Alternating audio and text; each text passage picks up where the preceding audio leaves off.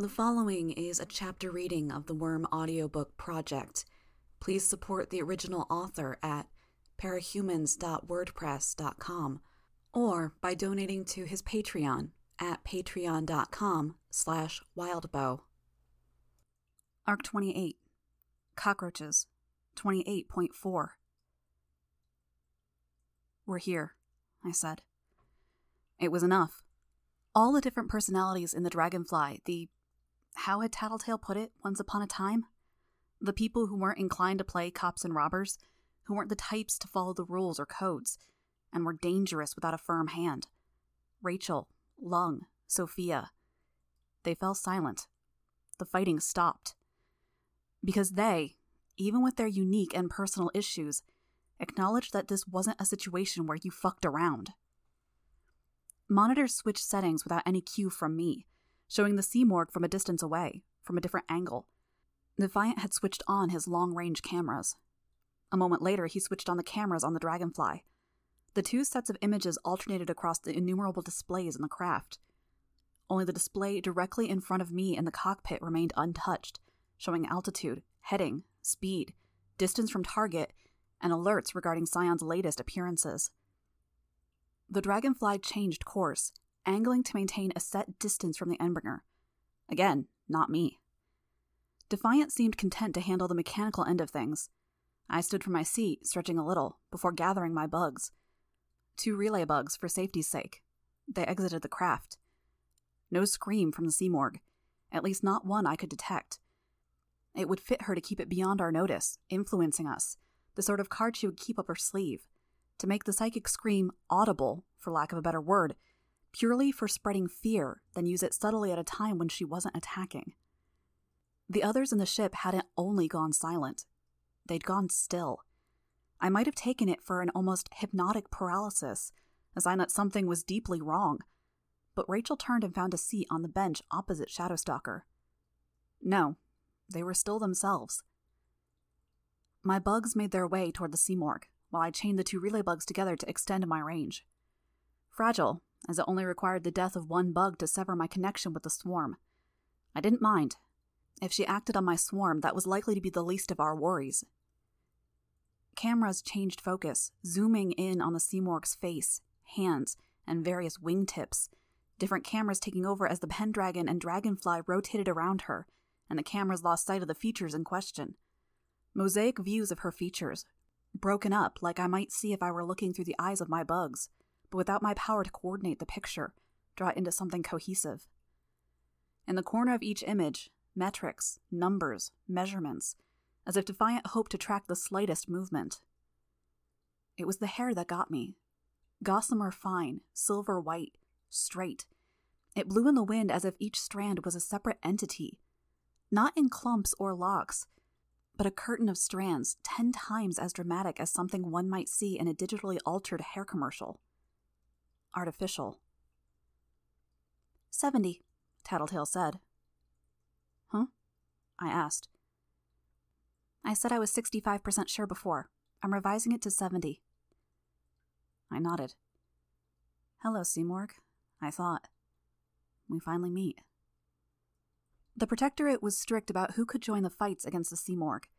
Capes needed psychological evaluations. They needed to sign documents agreeing to the quarantine procedures, and they needed to be on board with the timetables. I'd been unable to participate when the Simurgh had attacked Flight BA 178. When she'd attacked Manchester, I'd been barred from joining the fight by bureaucratic red tape. I had a bad history, and I was still on probation. Too likely that I was mentally unstable. When the Simurgh had hit Paris, I'd gone to Mrs. Yamada, hoping for a therapist bill of clean mental health. Or if not quite that, then at least a go ahead. She'd advised me to see it as a good thing instead that my participation would be another black mark on my record, another reason for people to be suspicious of me or second guess my decisions. She'd also very elegantly avoided spelling out that she wasn't willing to give me that clean bill of mental health. I'd noticed, but I hadn't pressed her on it. She would have been forced to say it straight, and I would have had to hear her say it. Ready? I asked. I do the talking. You pass it on, Tattletale said. I nodded. Tattletale sighed. Look at her. The folly of man, am I right? I don't know. You have a better idea about whether you're right, but it doesn't fit to me. I'm sure. You're 70% sure. 70% yes. If I'm wrong, then I'll be approaching this entire conversation from the wrong angle, and we might wind up sicking an otherwise passive endbringer on humanity. Let's hope you're right then, I said. She nodded.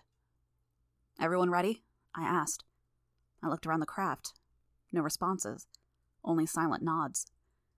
One head that was shaking Shadowstalker.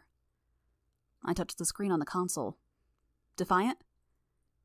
Ready when you are, he said. We're starting now, I said. I nodded at Tattletale. She rolled her shoulders, took in a deep breath, then sighed. Hello, Endbringer. This. I echoed her words, speaking through my bugs as an interpreter might speak in another language. The instant I had the first word out, alarms went off throughout the ship. The dragonfly shuddered as meager weapons unfolded from the sides. My visual of the Pendragon showed it was reacting much the same way. Simurgh had reacted. She hadn't attacked, but she had reacted. She rotated in the air, holding her position, wings flat at her sides. The wings were purely ornamental, much as Behemoth's bulk and musculature had been.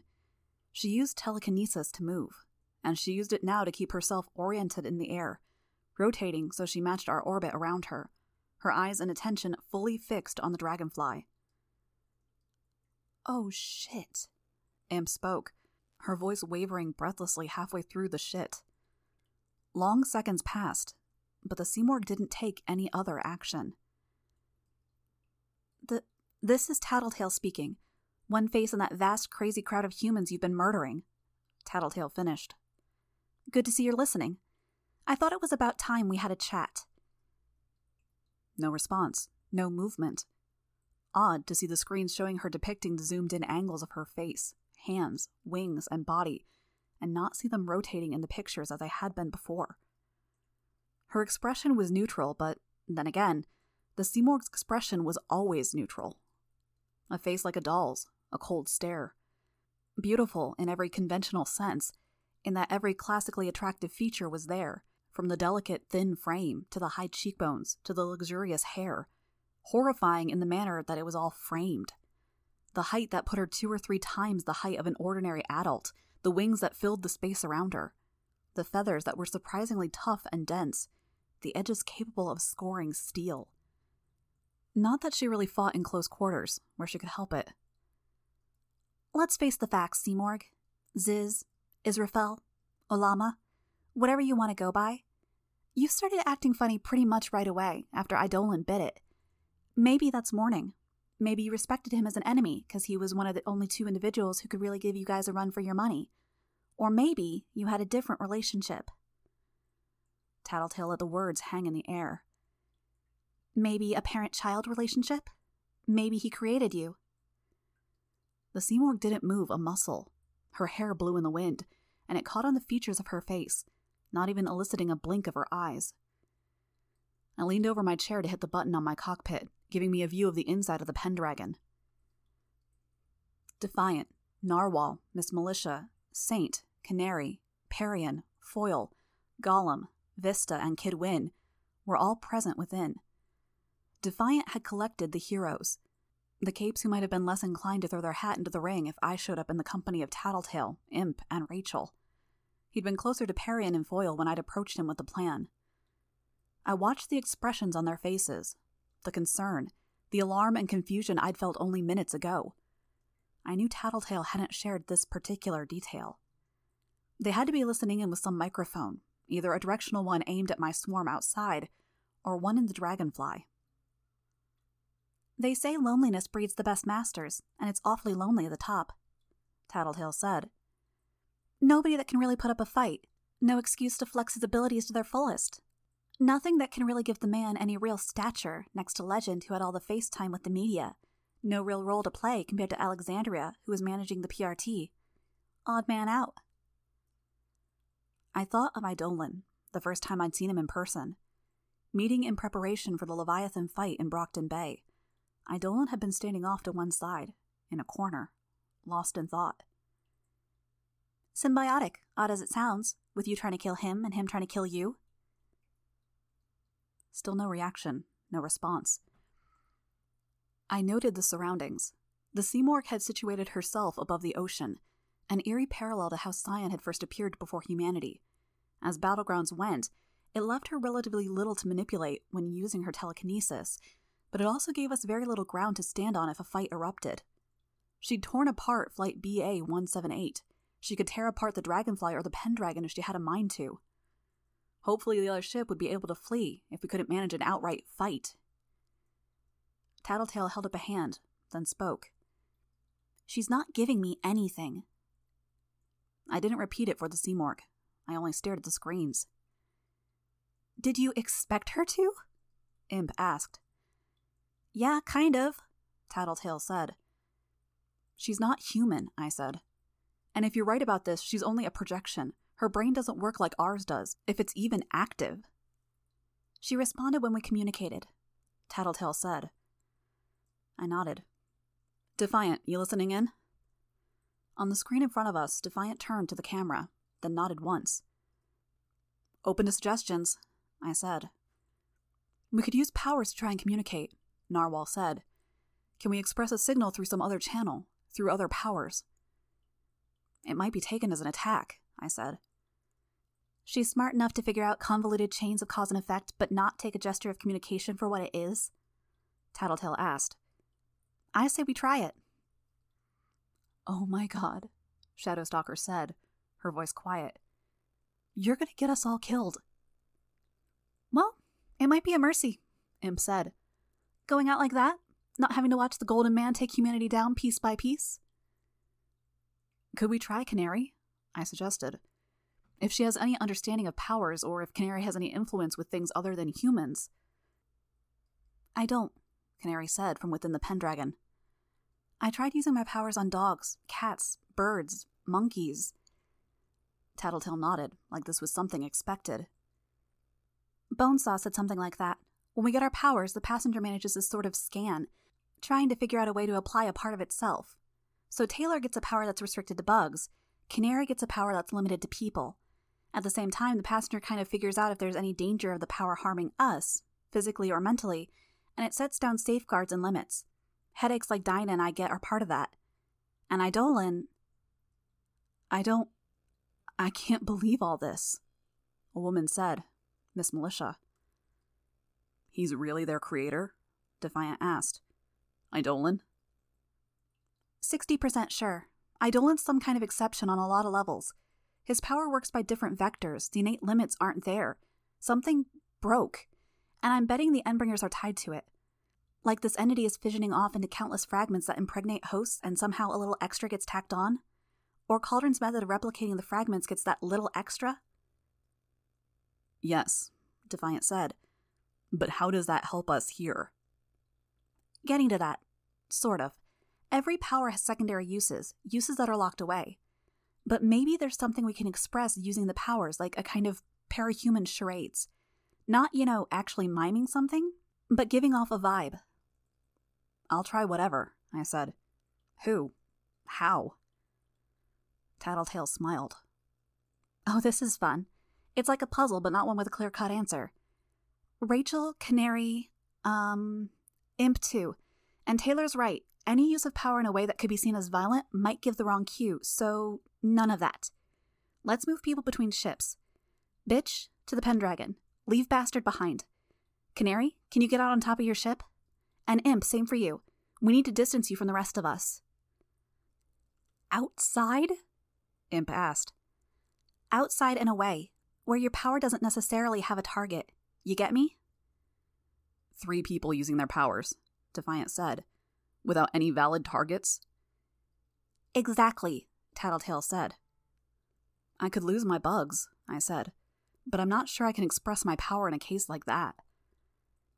Even if you could, that would be pretty heavy handed.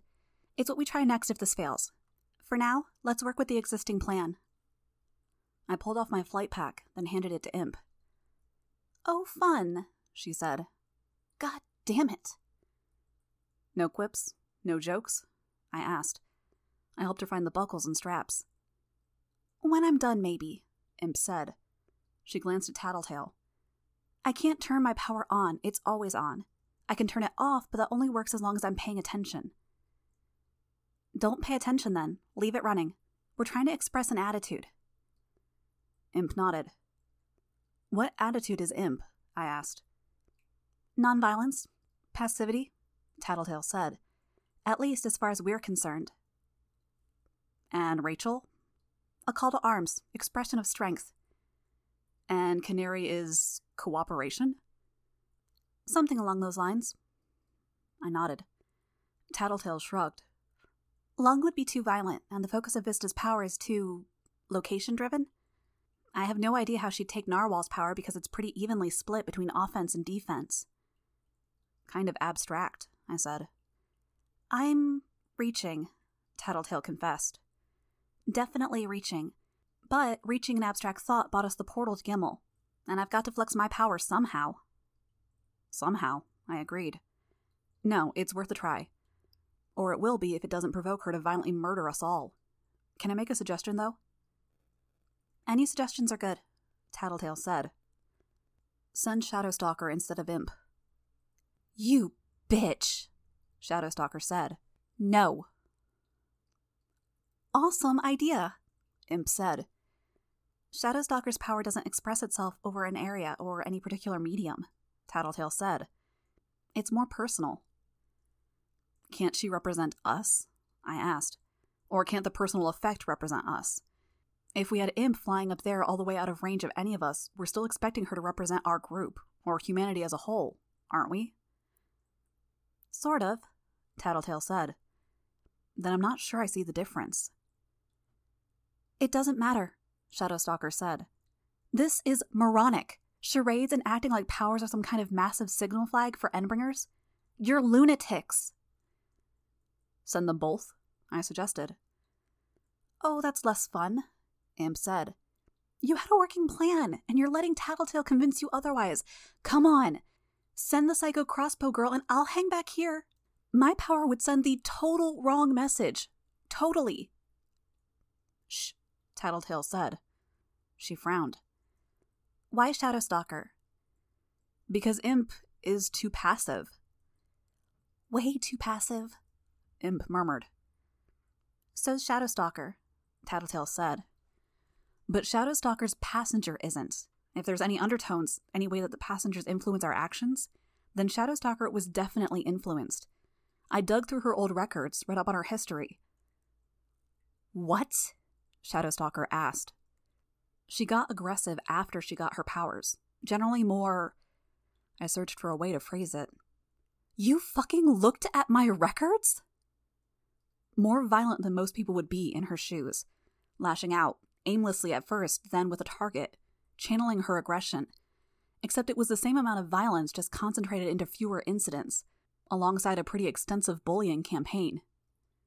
You're doing this because of a grudge? Let's do it, Tattletale said. Go with our guts. Imp and Shadowstalker up on the roof.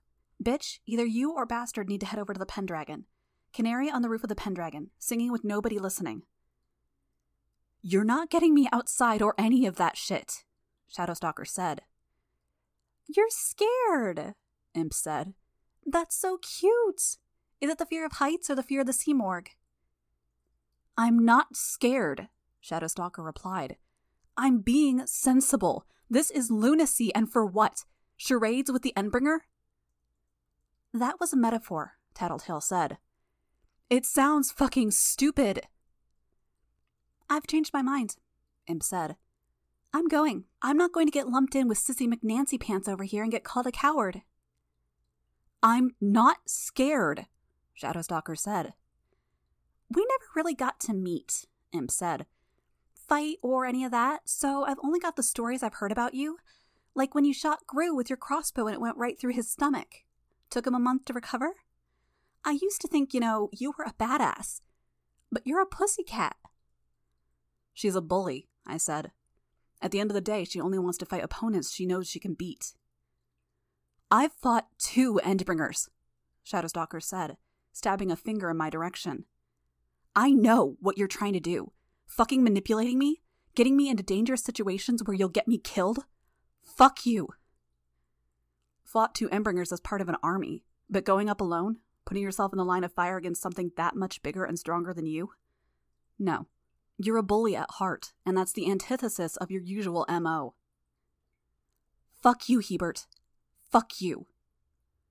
The sentence left her mouth, and then she stalked to my right, making her way to the cockpit. She passed through the glass, making her way onto the nose of the ship where she crouched. Her flapping cloak obstructed the view, even as translucent as it was, but there was no chance we'd hit anything. It took a minute to arrange. Narwhal created a force field platform and carefully moved Rachel over to the Pendragon. I watched their glacially slow movement and the utterly still Simurgh. More alarms went off as she moved her head a fraction to watch the floating platform. It took a long few seconds for my heart to stop trying to jump out of my chest, not completely oblivious to us petty humans. The girl is right. This seems ridiculous. Lung rumbled. Oh, Lung and Shadowstalker are of like mind. That's wonderful. It is, just a little, Tattletale said.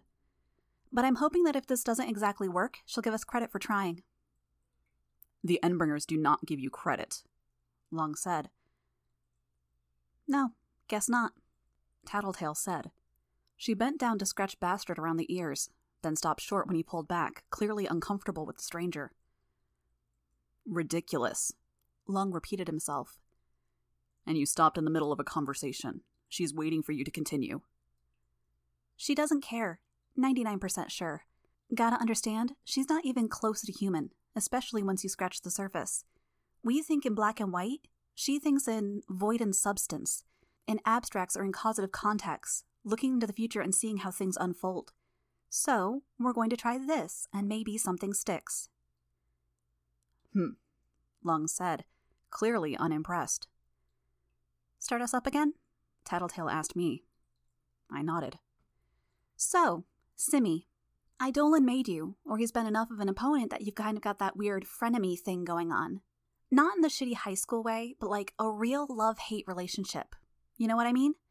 You fight them so long you get to know them. You almost respect them on a level, and that respect becomes something more. You're rambling, I murmured. Tattletale shook her head a little. Whatever the case, you're reacting to his being gone. We're here because we're asking you.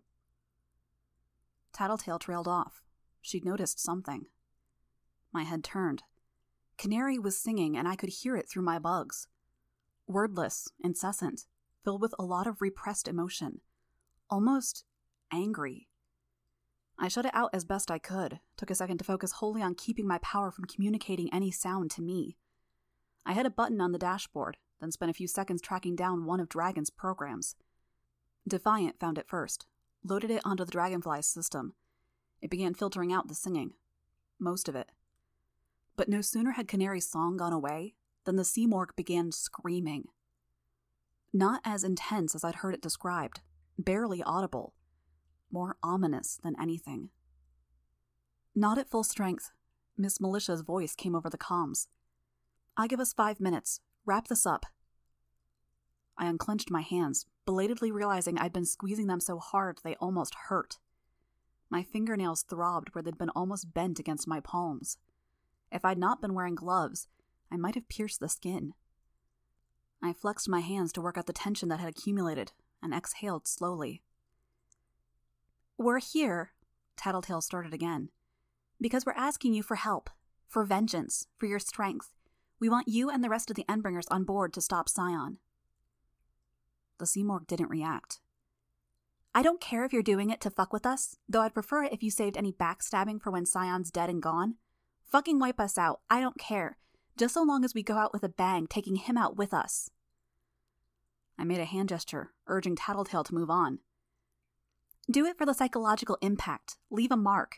Or do it because Scion killed Behemoth, your brother, and some part of you is programmed with a sense of kinship or whatever. But above all else, I'm hoping you'll help us murder that golden alien motherfucker because he killed Eidolon and he stripped you of your purpose. 60% sure, I thought. Tattletale had revised her number. How confident was she now? The speech had no meat to it if Eidolon hadn't made the Endbringers. Very little if he had. Tattletale held up her hand to me again, another sign that I shouldn't repeat what she was saying, because she was talking to us. Fuck this. It's like I'm talking to a fucking answering machine. I feel like some dim asshole with no idea what I'm talking about. There's no feedback, no responses to read and judge for the next line. Well, I said, she's not exactly your usual target. What do you usually do? Narwhal asked. Needle someone until they get upset, then find cues in that. I'd do that here, except irritating the Simurgh seems like an excuse to get a Darwin Award. Tattletale's being cautious. Must be the end of the world after all, someone said. Might have been Foil. She's singing, Tattletale said. So that's either a good sign or a very bad sign. Going by the numbers, Miss Militia said, if we assume it's half strength, I'd say three minutes before we have to abort. Maybe tell Canary to stop, I said. No, Tattletale said.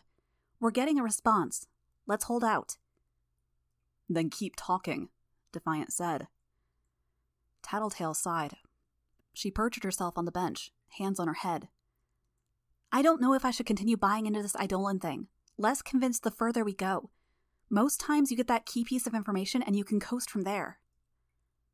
It's very possible we don't have enough information, I said. I'm trying to communicate with something that doesn't communicate back, Tattletale said. Reduce, Defiant said. We're trying to convey a message to a being that we don't wholly understand. You're appealing to sympathy, to revenge. Something simpler? Like? Tattletale asked. They have a sense of self preservation, Narwhal said. They run when we hurt them enough. Fear? Because it allows them to maintain their mission, Tattletale said. I don't think we can actually scare her either. Scion might, but we can't. The screaming was getting worse warbling with highs and lows. It snagged on my attention, making it harder to maintain a train of thought. Maybe she was reaching out to us, communicating. Maybe she was just doing her thing, trying to worm her way into our heads so she could figure out how we functioned, put her plans into motion. Anger, Rachel said. I turned my head. There was a long pause. I glanced at the screen on the cockpit to see what she was doing, but she'd stopped by the time I got there to look. When I cut Behemoth's leg off, after we'd melted most of him away, he was angry, stomped around, attacked more, kept fighting until he died, didn't he? He did, Tattletale said. But now we're back to that whole needling them issue of the debate. I'm pretty sure I don't want to provoke her.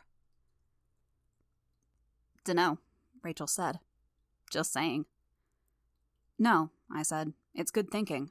It's a possibility. I could think back to the images of the Simurgh going all out. I remembered the various incidents that had unfolded in her wake Echidna, the sundering of the PRT, things with ramifications that were affecting us even now.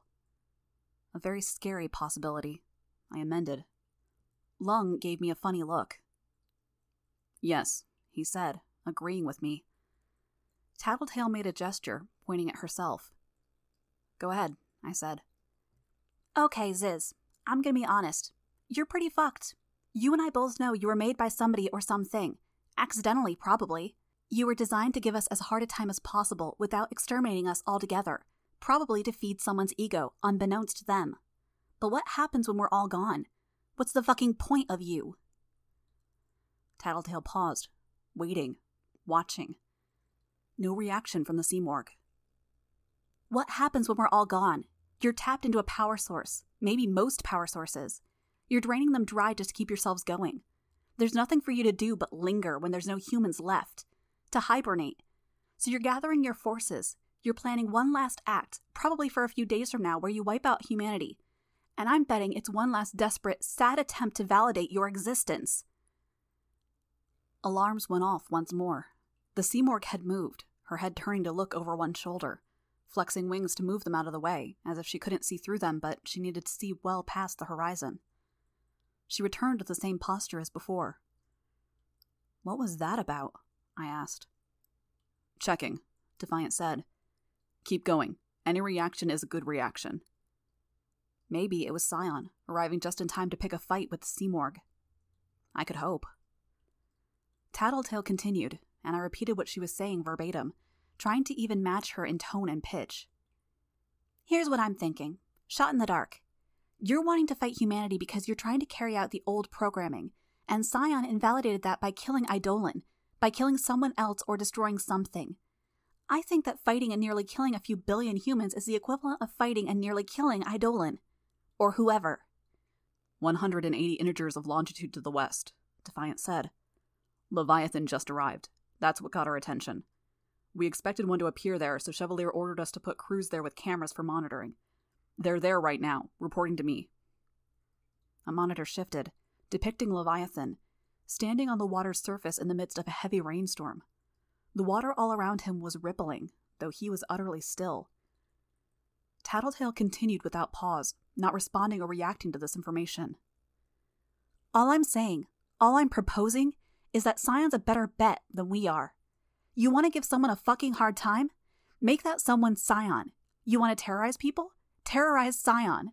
Bigger challenge, and you'll probably have the rest of us scared out of our fucking minds if you pull it off. You want to fucking end the world? Get in line, chickadee, because Scion's gonna beat you to the punch if you don't stop him. Tattletale was almost breathless, speaking faster with more emotion. It was a challenge to convey that with a voice generated by the swarm. Or maybe you don't care. Maybe you're nothing more than what you appear to be on the surface head games and taking credit for shit you didn't do. Maybe you're just a projection, blank between the ears, mindless, heartless, pointless. The ship moved a fraction, then adjusted, the autopilot kicking in. Did you feel that? I asked. Tattletale had gone silent, and there were no words left for me to translate. We did. A reaction? I adjusted the monitors, turning everything back to the Simurgh, looking for any clue, any hint. But she didn't have body language. Every action was deliberate. She didn't have any that weren't.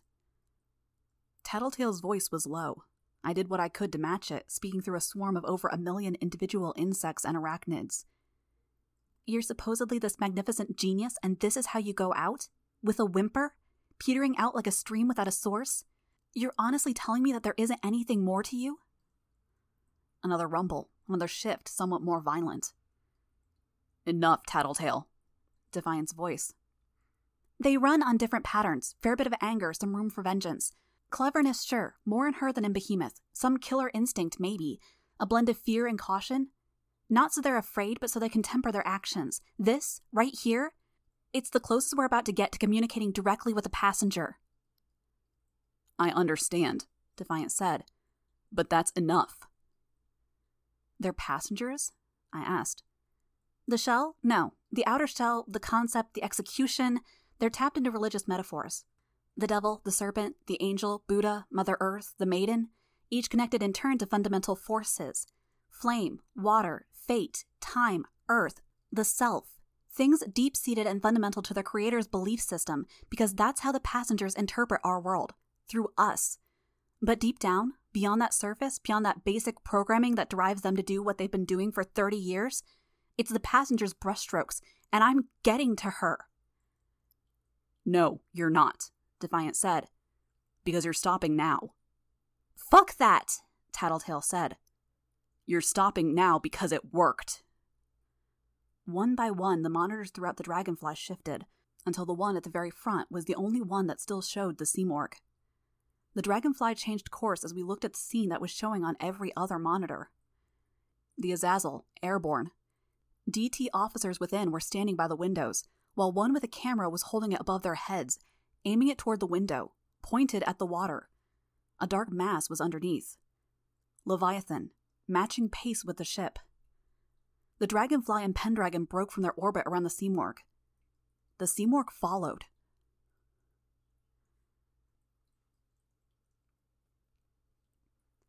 The Yangban tore through the settlement, barely visible, as fast as arrows loosed from a bow. One set of powers to give them speed, another to give them the ability to create crude images, illusions, blurry and indistinct. A weak power, but far less so when coupled with the fact that they were making themselves just as blurry and indistinct. To top it off, they were making themselves invisible for fractions of a second, and they were lashing out with short blades of cutting energy when they reappeared, slicing through the Australian refugees. Bombs went off, coordinated, ripping through the spaces the Yangban had already passed through, cleaning up the ones who'd survived, killing the rescue personnel who were trying to save lives. Earth Tav, barely 2 million people spread out across the globe, with this being the largest population center, based around a portal that Faultline, Labyrinth, and Scrub had erected. Without the space for supplies and communication, the other settlements would falter. Disease would be crippling. Food would be scarce at best. And the Yangban would no doubt reap the rewards, claiming the planet for the CUI. The Pendragon led the way through the portal, and it suffered the brunt of the bombs that the Yangban had left in their wake, no doubt to stop any reinforcements. The Pendragon sank, no longer fully airborne, and the Dragonfly's cameras could see as Golem, Vista, and Cuff did what they could to patch it together. Not enough. It landed, hard. Another bomb went off as the Pendragon hit the ground. Had the Yangban plotted that? A second line of defense. Everyone okay? I asked. Give us a minute. Nobody dead. At least the Pendragon was a combat ship, meant to take a beating. If the Dragonfly had been the first one through, we would have been obliterated. At best, we'd have managed to evacuate with parachutes, flight packs, and shadow form powers. We passed through the area the Pendragon had cleared. One small ship against what had to be 30 Yangban members. They didn't move, but flickered, existing as scarce smudges and streaks of black and an odd midnight blue from the regions of their heads. They cast out more smudges in matching colors with the image generation power, turned invisible for one or two seconds at a time when they saw opportunities to catch refugees off guard. Some merely killed, others slashed at ears or eyes, removed hands, butchered. What would the CUI want with scores of butchered people? It wasn't really the fault of the individual Yangban members. They were brainwashed, subsumed into this collective of shared powers, their identities erased. But that didn't make their actions forgivable. The Simurgh followed behind the dragonfly, moving each wing until it was pointed straight behind her as she sailed through the narrow, oddly shaped portal. When she unfolded her wings, extending each until a veritable halo of them surrounded her, a complete circle, I could feel my heart skip a beat. We need to give her orders, Tattletale said. I nodded, mustering my swarm into a group large enough to communicate. But there was no need. She flew past us. The singing had died down, but it welled up at full strength. I almost staggered. Rubble began to peel away from the demolished settlement beneath us. Metal, bombs, pieces of structures. As she reached less damaged areas, she picked up construction vehicles. The fragments of metal around her were like a dense cloud, almost obscuring her, massive wings and all. The singing increased in pitch. A bomb detonated in the midst of the storm of debris, breaking up a bulldozer in the process. Below her, the scene had gone still. Yangban raiders and civilians alike had gone still. The smudges consolidated into forms. Not the same Yangban I'd encountered before. These ones wore similar outfits, but there were bodysuits beneath, no bare skin. The multifaceted gem designs that covered their faces were dark blue, their costumes black. Infiltrators, a subset. One of five subgroups, apparently. The debris settled into a single shape, drawing together. Nothing welded, nothing screwed in together, merely a crude device held together by telekinesis. A fat, snub nosed cannon, twice as tall as she was. She fired it, and the resulting bullet was nearly 10 feet across, a sphere of hot metal. It crashed into a trio of Yangban. She used her telekinesis to sweep it off to the right. The misshapen bullet was compressed into a rough sphere in the time it took to soar down the long road, smashing through two members of the Yangban. A bystander was clipped, spinning violently before collapsing in a heap. Shattered arm and ribs, if not dead. I bit my lip. Don't injure civilians, I communicated through the swarm. She gave no sign she'd listened. Her telekinesis grabbed four members of the Yangban who'd gotten too close, lifting them by their costumes or by some other debris that had surrounded them. As if launched by catapults, they flew straight up, where they disappeared into the clouds above.